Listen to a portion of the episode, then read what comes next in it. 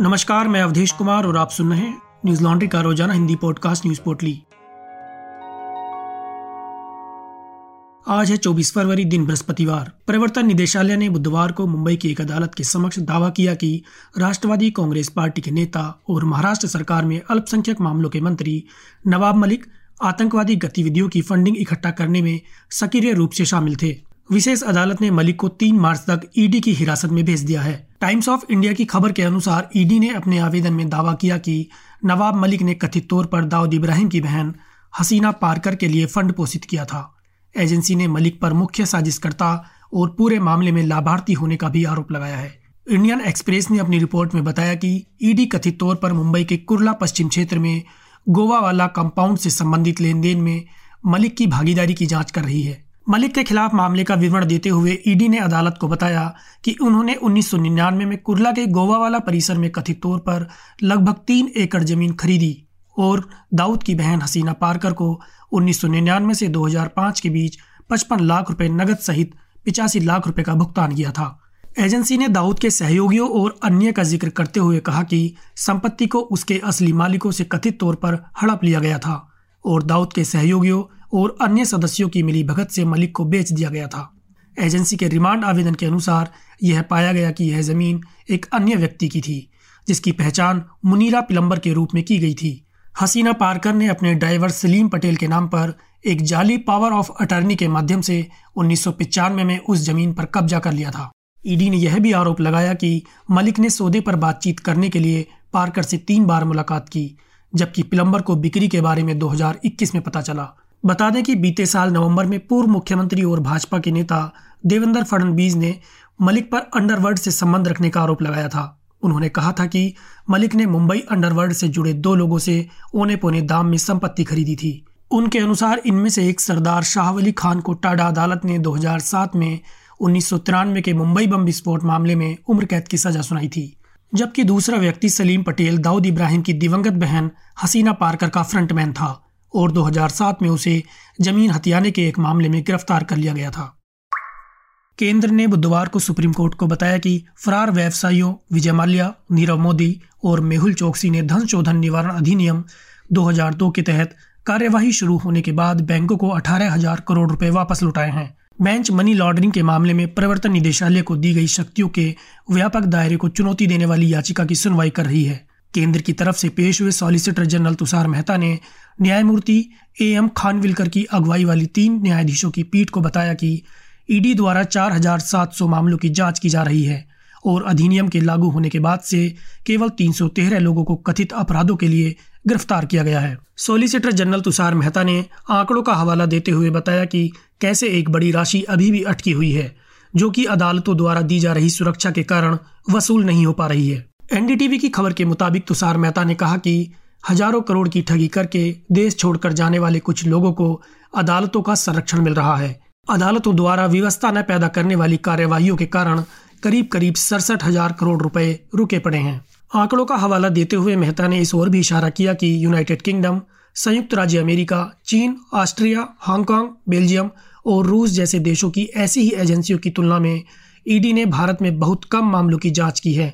ED ने पिछले 20 सालों के अंदर 4,700 मामलों में मात्र 313 गिरफ्तारियाँ की हैं। देश भर में कोरोना के 14,148 नए मामले सामने आए हैं और 302 लोगों की मौत हो गई। इसी के साथ कोरोना के कुल मामले बढ़कर चार करोड़ अट्ठाईस लाख इक्यासी हज़ार एक सौ उनासी हो गए हैं। वहीं मरने वालों का आंकड़ा पाँच लाख बारह हज़ार नौ सौ चौबीस पहुँच गया है। सक्रिय मामलों की बात करें तो यह संख्या एक लाख अड़तालीस हज़ार तीन सौ उनसठ है। बीते चौबीस घंटों में तीस हज़ार नौ लोग कोरोना से ठीक भी हुए हैं। जिसके बाद कोरोना से ठीक हुए लोगों की संख्या बढ़कर चार करोड़ बाईस लाख उन्नीस हज़ार आठ सौ छियानवे हो गई है। डेली पॉजिटिविटी रेट एक दशमलव दो दो फ़ीसदी और वीकली पॉजिटिविटी रेट एक दशमलव छः ज़ीरो फ़ीसदी है। देशव्यापी कोरोना टीकाकरण अभियान के चलते अब तक कुल एक सौ छिहत्तर दशमलव पाँच दो करोड़ कोरोना वैक्सीन लगाई जा चुकी हैं।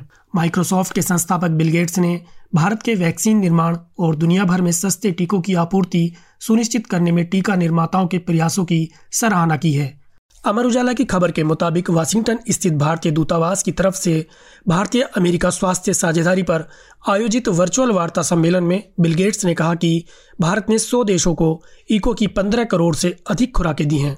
उन्होंने कहा कि भारतीय वैक्सीन निर्माताओं का आभार। अब दुनिया के लगभग हर देश में दशकों से बच्चों की मौत का कारण बन रही निमोनिया और रोटा वायरस जैसी बीमारियों से बचाव के टीके लग पा रहे हैं।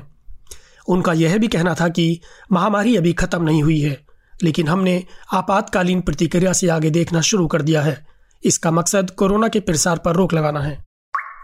मणिपुर विधानसभा चुनाव के पहले चरण के पूर्व सशस्त्र बलों ने बुधवार को म्यांमार से भारत लाए जा रहे तत्कालिक विस्फोटक उपकरणों को जब्त कर लिया बुधवार को जारी एक प्रेस रिलीज़ के मुताबिक असम राइफल्स मोहरे बटालियन ने भारत म्यांमार सीमा पर मोहरे में आईईडी और विस्फोटक सामग्री जब्त की, जिसके द्वारा मणिपुर में चुनाव प्रक्रिया को बाधित करने की आशंका जताई जा रही थी।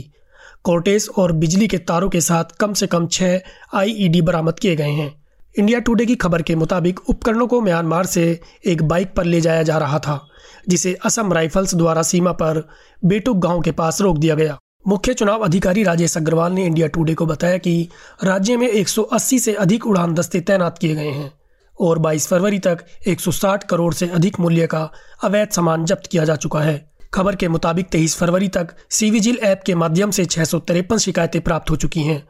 पोस्टर लगाकर संपत्ति को नुकसान पहुँचाने की चार सौ छप्पन शिकायतें, प्रतिबंधित घंटों के दौरान प्रचार प्रसार की सोलह, धन निवारण की सोलह, उपहार या कूपन वितरण की आठ धमकी और प्रदर्शन करने से संबंधित तीन, धार्मिक या सांप्रदायिक भाषण से संबंधित पाँच और बिना अनुमति के काफिला निकालने को लेकर सात शिकायतें दर्ज की गई हैं। अग्रवाल ने बताया कि इन चुनावी उल्लंघनों के संबंध में विभिन्न एजेंसियों द्वारा अब तक 45 से अधिक प्राथमिकी दर्ज की गई हैं और 60 से अधिक लोगों को गिरफ़्तार किया गया है। अग्रवाल ने यह भी बताया कि सभी मतदान केंद्रों पर सीएपीएफ के जवानों को तैनात किया जाएगा और प्रत्येक निर्वाचन क्षेत्र के लिए सेक्टर निरीक्षण दल बनाए गए हैं। दो हज़ार नौ सौ अड़सठ मतदान केंद्रों में से 2,400 की सीधी वेबकास्टिंग होगी और मतदान प्रक्रिया का सीधा प्रसारण होगा ताकि यह सुनिश्चित किया जा सके कि कोई अप्रिय घटना या बूथ कैप्चरिंग न हो। इस मतदान केंद्रों की वीडियोग्राफी की जाएगी क्योंकि वे दूर दराज के इलाकों में हैं। यूक्रेन और रूस के बीच जंग की शुरुआत हो चुकी है। गुरुवार को पुतिन की घोषणा के तुरंत बाद यूक्रेन पर बमबारी और मिसाइल हमले शुरू हो गए। राइटर्स की रिपोर्ट के अनुसार, यूक्रेन ने कहा कि रूस की गोलाबारी में कम से कम सात लोग मारे गए और नौ लोग घायल हो गए, जबकि 19 लोग लापता बताए जा रहे हैं। रूस के हमले के बाद यूक्रेन के विदेश मंत्री दिमित्रो कुलेबा ने एक ट्वीट के ज़रिए कहा कि पुतिन ने अभी यूक्रेन पर एक बड़ी चढ़ाई शुरू कर दी है। यूक्रेन के शांतिपूर्ण शहर हमलों का सामना कर रहे हैं। यूक्रेन खुद की रक्षा करेगा और जीतेगा भी।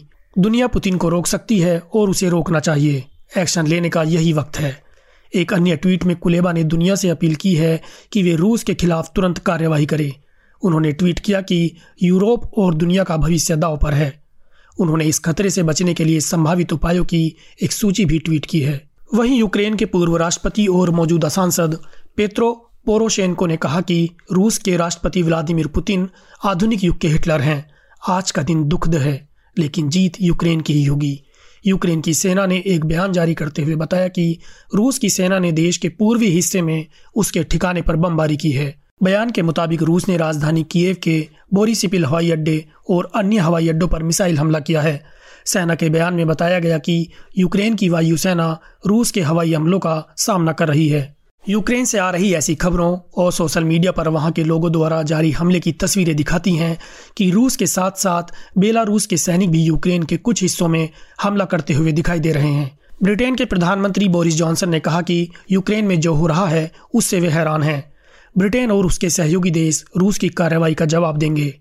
उन्होंने कहा कि रूस के राष्ट्रपति व्लादिमीर पुतिन ने इस बिना वजह हमले की शुरुआत कर विनाश का रास्ता चुना है। यूरोपीय यूनियन की अध्यक्ष उर्सुला वैन डेर लेन ने भी यूक्रेन के लिए संवेदनाएँ व्यक्त करते हुए रूस के हमले की निंदा की है। उन्होंने कहा कि रूस के राष्ट्रपति पुतिन को यूरोप के सुरक्षा ढांचे को बर्बाद करने नहीं दिया जा सकता।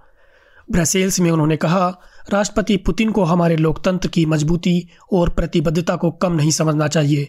यूरोपीय संघ यूक्रेन और उसके लोगों के साथ खड़ा है। रूस ने एक स्वतंत्र और संप्रभु राष्ट्र पर हमला किया है। पूर्वी यूक्रेन में रूसी राष्ट्रपति व्लादिमीर पुतिन की सैन्य कार्रवाई की घोषणा के बाद संयुक्त राष्ट्र सुरक्षा परिषद की आपातकालीन बैठक बुलाई गई। बैठक में भारत के स्थायी प्रतिनिधि टी एस तिरुमूर्ति ने फिर से पहले वाली बात दोहराई कि तनाव को तत्काल कम करने की ज़रूरत है। तिरुमूर्ति ने कहा, दो दिन पहले ही सुरक्षा परिषद में यूक्रेन की स्थिति पर बात हुई थी और भारत ने तत्काल तनाव कम करने की डिप्लोमेसी के ज़रिए सभी मुद्दों के समाधान की बात कही थी। लेकिन अफसोस है कि अंतर्राष्ट्रीय समुदाय की तनाव कम करने की कोशिशों को, समय देने की मांग को नहीं सुना गया। हालात खतरनाक हैं और गहरे संकट की ओर बढ़ रहे हैं। इस सब के चलते पंजाब के मुख्यमंत्री चन्नी ने प्रधानमंत्री मोदी से अपील की है कि वे यूक्रेन में रहने वाले भारतीयों और खासकर पंजाबियों की सुरक्षित वापसी के मामले में दखल दें। उन्होंने ट्वीट कर लिखा कि, यूक्रेन और रूस में चल रही लड़ाई को लेकर मैं बहुत चिंतित हूँ।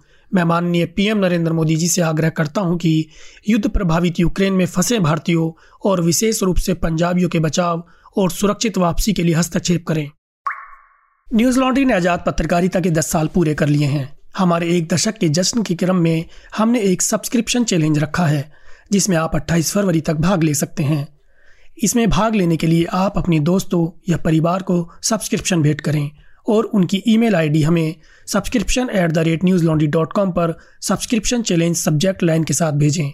28 फरवरी को चैलेंज समाप्त होने के बाद हम उन 10 लोगों को चुनेंगे जिन्होंने सबसे ज़्यादा सब्सक्रिप्शन भेंट किए हैं और उन सभी को न्यूज़ लॉन्ड्री की ओर से एनएल उपहार दिए जाएँगे। आज बस इतना ही। आपका दिन शुभ हो। नमस्कार। न्यूज़ लॉन्ड्री के सभी पॉडकास्ट ट्विटर आई और दूसरे पॉडकास्ट प्लेटफॉर्म पे उपलब्ध हैं। खबरों को विज्ञापन के दबाव से आज़ाद रखें। न्यूज़ लॉन्ड्री को सब्सक्राइब करें।